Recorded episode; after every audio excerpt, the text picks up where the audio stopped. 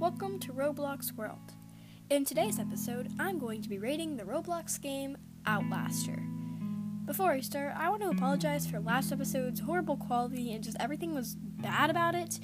Um, I hope to do better this episode because I didn't have a script last episode and it was just kind of all everywhere. I don't have a script for this episode either, but hopefully I can do a little bit better than I did last time. So, yeah, let's begin.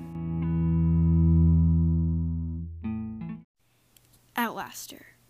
I mentioned this game in my Roblox What It Is and How to Get Started episode, and what I said about it was Outlaster if you like trying to survive. Except, at the time, I never actually played Outlaster, nor did I know what it was. So I guess I couldn't really say anything about it, and that's not exactly what Outlaster is. Outlaster is a game like the TV show Survivor. You're divided up into teams and compete in a series of challenges. The loser of the challenges has to eliminate a team member by voting. And at the end, the teams combine and everyone plays on their own to compete in the challenges. And then eventually, people get voted out, uh, blah blah blah da. You get the point until you're down to three team members. Then the jury will decide who wins the game. It's super fun and it's a game I definitely recommend playing. A lot of people would probably like it. So the challenges range from obbies to puzzles to mazes. They're really fun.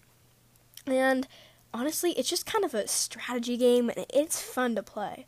So there is a thing in the game called advantages. So to find an advantage, you first should look for a hint. Hints look like little scrolls, and they're placed in random places around camp. Once you get a hint, you can use it to track down an advantage. The hint will have a little compass icon thing. It, I don't even know exactly what it is, but it'll point to the direction of where an advantage is. And you can look around camp during your free time with a shovel and try to dig up advantages. It's probably useless to go find, try to find advantages if you don't have an advantage hint, so look for a hint first. Another thing you can do at camp is fish. Fishing just gets you fish, quite obviously. It does take fast reflexes, and you do get some money, but I recommend looking for advantages.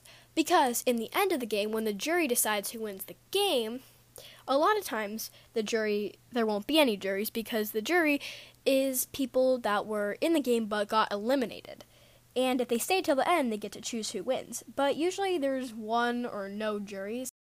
So the winner is determined by certain categories, such as the one with the least votes cast against you, the one with the most votes cast against you against you, the one who found the most advantages, the one who looked for the most advantages, etc.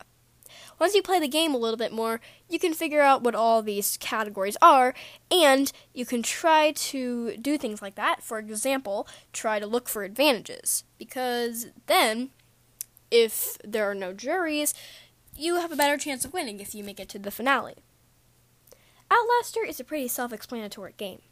When you first join, it's a pretty simple tutorial, and if you've ever played Eviction Notice, it's very similar to this game. I the first time I played it, I won the game. Um, and it's honestly it's just simple because everything just makes sense and it's self-explanatory. The challenges explain themselves every time and it just makes sense. I hope you get what I'm trying to say. Outlaster has pretty good graphics and doesn't lag too badly.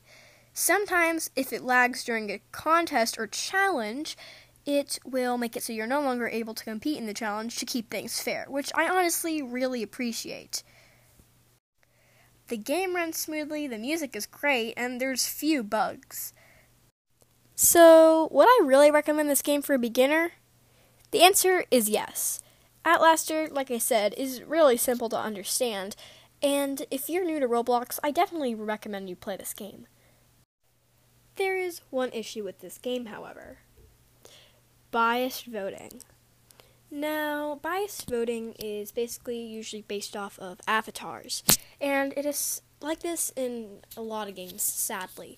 So, if you have a noob avatar, you are more likely to not get voted as team leader, who is the one who gets to choose the teams, or you might get voted last if for teams, or you might get voted off. Um, you might get eliminated for no reason at all, which is kind of sad. But honestly, I'm not trying to drive um, new players that or players that are um, not new that have been playing for a while.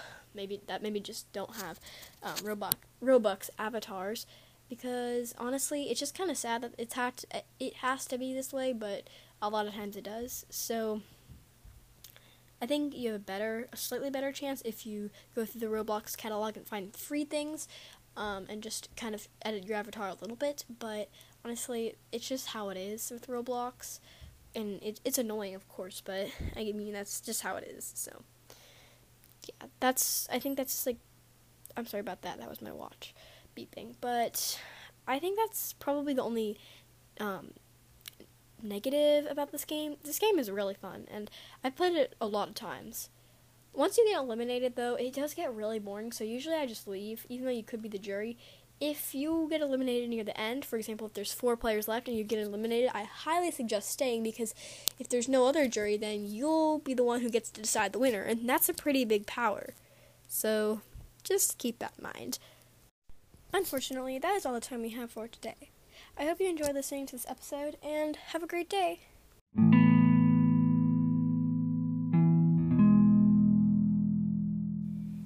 Thank you for listening to this episode.